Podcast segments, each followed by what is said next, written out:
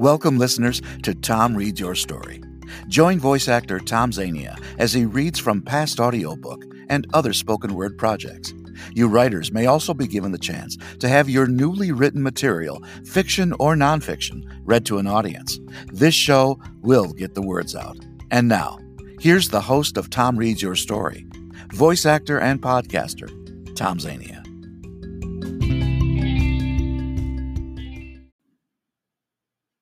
Hey, it's great to be back. Tom Zania with you on the uh, on the podcast. Tom reads your story. Mostly, it's going to be my stuff that I've recorded in the past, just to let you know I'm out there, and uh, maybe we could work together at some time. But it's also for you too. And remember, you can send me whatever your writing project is, and I'll read a piece of it for you if you want to uh, hear what it sounds like and uh, I think that's a good idea. So you can mail it, excuse me, you can send it, email it to um, Tom Reads Your Story at yahoo.com. That's Tom Reads Your Story, all one word, at yahoo.com. I'll take a look at it. If I do get a good number of them, you know, I'm going to have to compete because I, I, I'm probably only going to read once or twice a week from other people. Um, but make sure you understand it's going to be well produced. And um, I think you're going to really like it. So get it over to me. It could be anything you want, it can be uh, part of your novel. It's about a 2,000 word limit, I'd say. Uh, it can be a short story, it can be uh, an article that you want to submit to a newspaper, something like that. Anything you'd like. And uh, starting today, since this is this is all new to me, I am going to let you know a little bit more about me and the kind of recordings I've done in the past. And uh, today I'll be uh, putting up three things. Uh, the Sea Lion's Friend, which was a promotional video for a children's book called The Sea Lion's Friend and also uh, let's see what else I've got in the lineup here. Hang on. Oh, a commercial demo and something f- about Bird's Eye. Uh, that's I think that's peas. That's a peas commercial, and of course the sea lion's friend. So let's start things out. Thanks for joining me. Hello, this is Tom Zania. Whether it's grilling, smoking, or baking, the Silverback Wood Pellet Grill delivers the delicious natural flavor of a wood fired meal. Grilla Grills. More grill, less money. Find out more at GrillaGrills.com. I know, as a matter of fact, I'm kind of snowed in up here at the mountain. Yeah. Uh, no, honey, I don't think I'm going to make it back for tomorrow's party. No. Yeah, I probably should have bought the Chevy S10 4x4 pickup. Yes, honey. Yes, honey. For me, there's only one steak sauce a1. Because A1 has all the taste that makes every bite count. If you were abused by Father Ferraro on Long Island, you don't have to suffer in silence. We can help you receive the justice and the closure you need. Help is just a phone call away. They know what to do with the world's most awarded vodka because it's not what you own, but how you own it.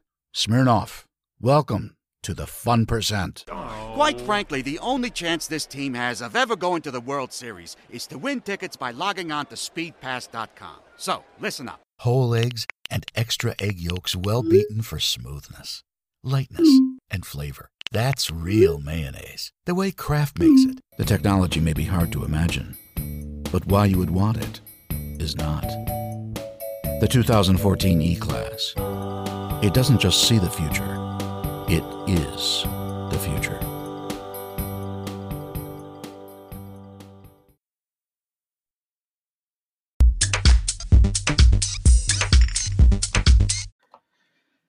And of course, just before that little stinger you heard, that was my commercial demo, uh, a demonstrator sound file that uh, casting directors and commercial directors listen to when they're in the process of casting a commercial project for television or or radio or the internet. And there's plenty of them out there.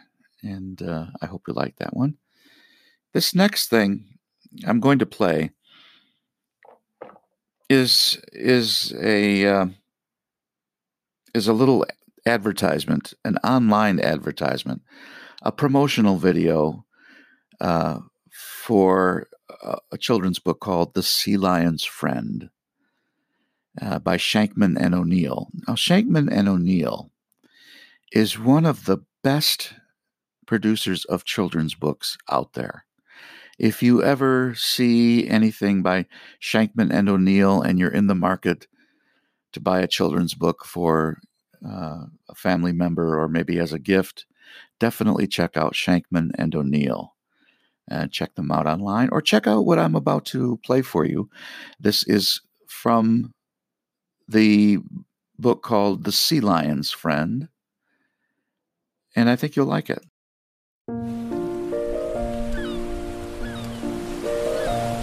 A sea lion passes his days in the waves, and he lies on the rocks, and he sleeps in the caves.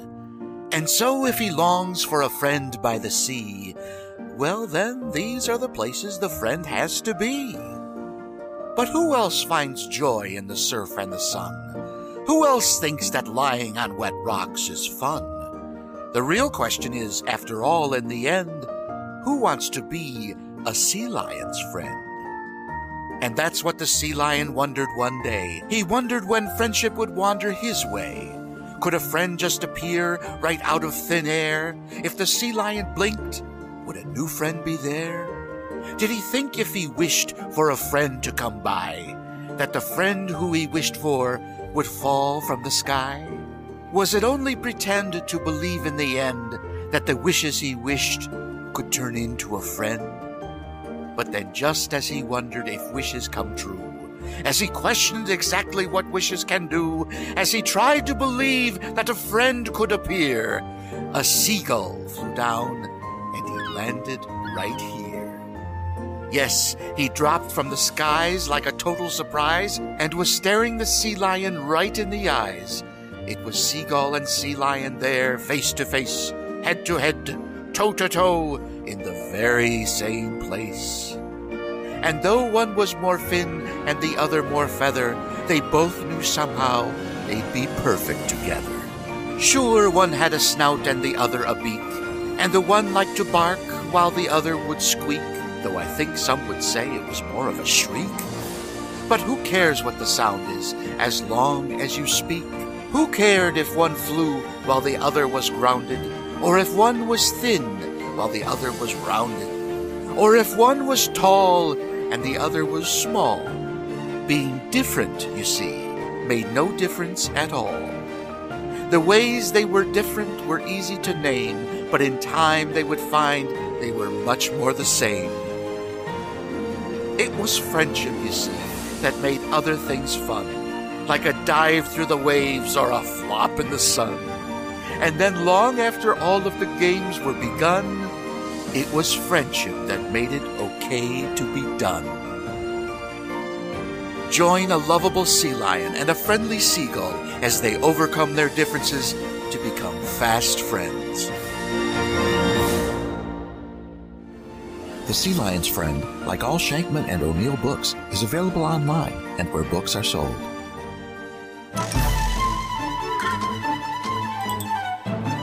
Want more? Check out ShankmanO'Neill.com for books, fun, lesson plans, and news.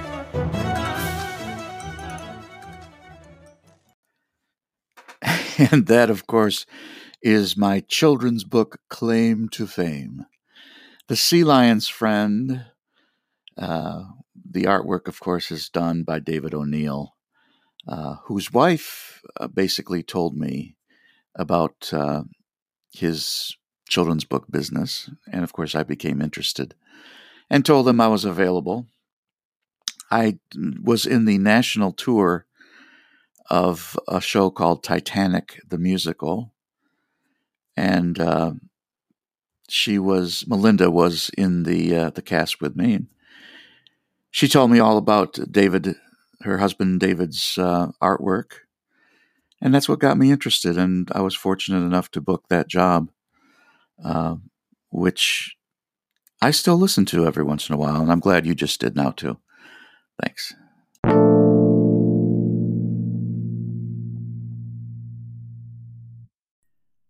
Our farmers agreed to make soup on two conditions more flavor, less can. That's why we load all four varieties of hearty spoonfuls with delicious bird's eye vegetables chicken, pasta, or rice. Then we freeze it to lock in the freshest tastes. So good, it'll change the way you think about soup. Bird's eye.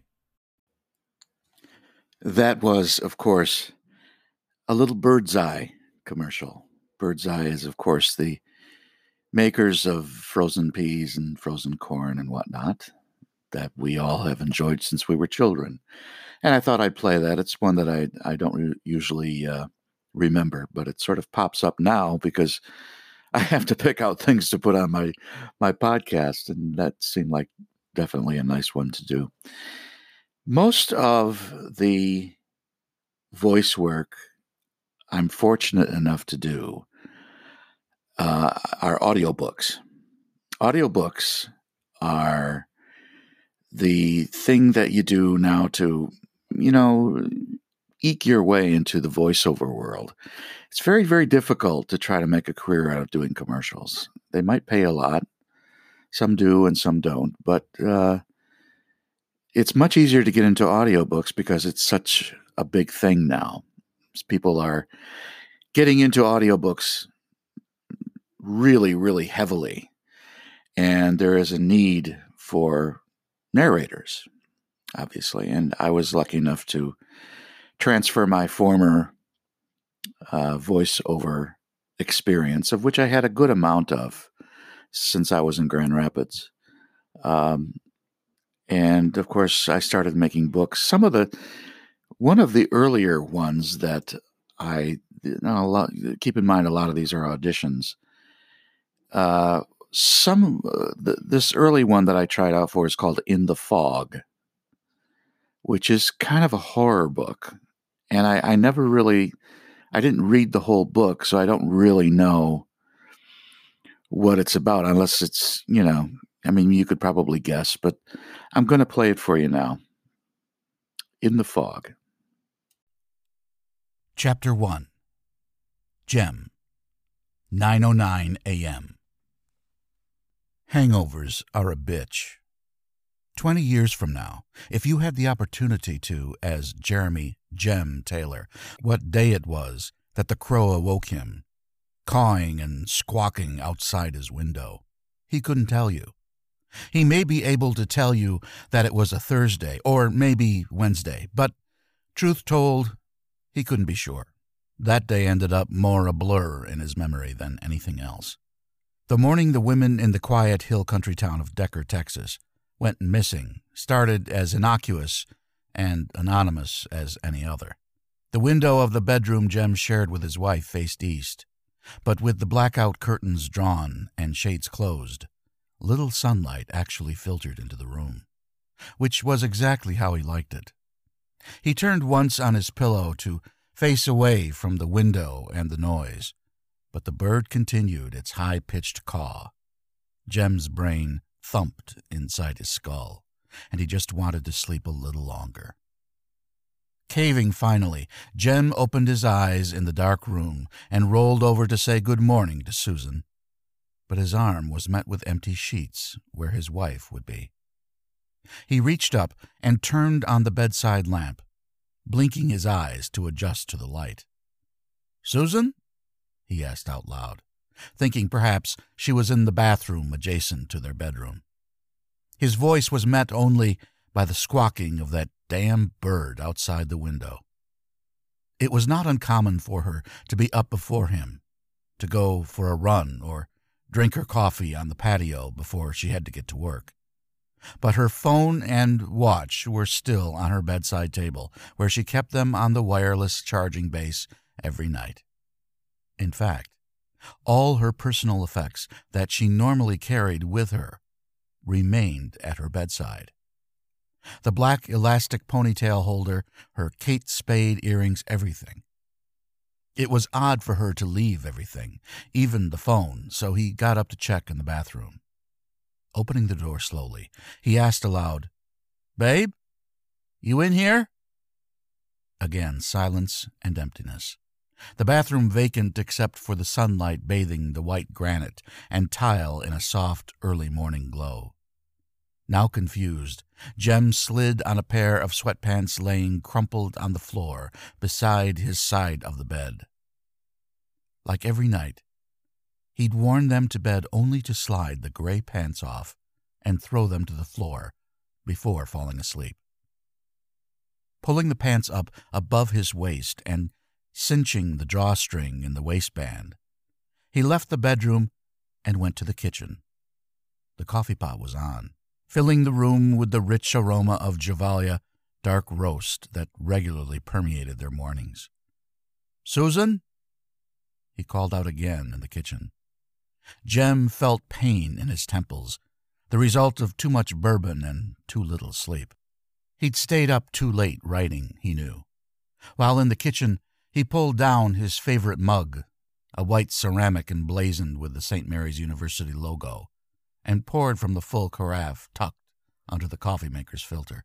It felt like a lifetime since he'd been at St. Mary's, a lifetime since he'd first met Susan in their shared algebra class their sophomore year. He an English major, and she studying engineering. They'd quickly become friends over his questions and her helpful, even flirtatious, tutoring. Their friendship became romance, which became engagement, and they married the fall after graduation. He'd gone on to teach high school literature while she worked for one of the largest architecture firms in San Antonio. While teaching, he worked on a couple of novels, got hooked up with an agent, and received a book deal from one of the big publishing houses in New York. He resigned from teaching after the third book came with a Netflix deal large enough that he could focus solely on writing. And, after 10 years of the corporate rat race, Susan asked him if starting her own freelance design company would be a good idea. Of course, it's a good idea, he had told her in the office of their old San Antonio home. You're smart, talented, and you've got a decade of experience. He had always been the sail in the wind. She was the anchor, though she'd done it. She'd taken a large percentage of their savings, cashed in her 401k, which, despite the early draw penalty, was a significant sum of money, and started her architecture and engineering business out of one of the bedrooms in their San Antonio home. Like catching lightning in a bottle, she'd had her near immediate success securing contracts for a multitude of buildings and residential developments all over the southern area of the state. Five years ago, they'd moved out of the city and 45 miles northeast to the small town of Decker in the Texas Hill Country.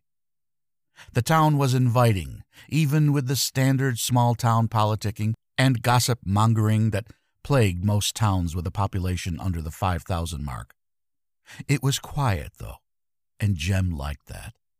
His reputation as an author, as well as the television series based on his books, made him a bona fide celebrity in the otherwise quiet and compact town they now called home, and he'd signed more than one autograph standing in the checkout line at the grocery store. When they moved to Decker, Susan designed the home they lived in now, giving them both their own offices where she could work on building design and engineering plans while Jem worked off and on on his next novel. She occasionally still would drive to San Antonio or Austin or Houston, but the benefits of her career and business meant she was able to do much of her work from home. Building their new house on a plot of land they'd secured in a foreclosure auction, the beautiful modern home was the jewel of their neighborhood. Sipping on his coffee and rubbing his temples, Jem looked around the open kitchen. Everything seemed to be in place. The dishes from dinner last night sat in the sink, though he'd promised he'd load them in the dishwasher in the morning.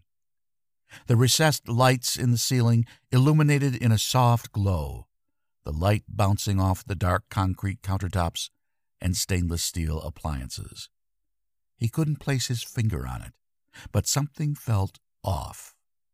And that damn crow kept cawing outside. He could see the patio through the French doors off the breakfast nook in the kitchen, and he went to the window to look out, seeing nothing out there but the black metal patio furniture and his barbecue grill under its canvas cover for the fall. No sign of Susan, though. Carrying his coffee mug by the handle, he went to her office, knocking on the door. He pushed the door open slightly. Babe? Are you still in here? He saw her drafting table, with the 50 inch unrolled architecture drawings on the drafting table surface. It looked just as she left it in the evening before, when he'd come in to tell her dinner was ready. At the table, he ran his hand over the architectural drawings. She was designing a new branch of San Antonio Trust Bank, and it was one of her largest projects to date. Her name was written in her eloquent cursive hand in the bottom corner of the riser diagram. She took a lot of pride in her work, and it showed in the details on the large white pages.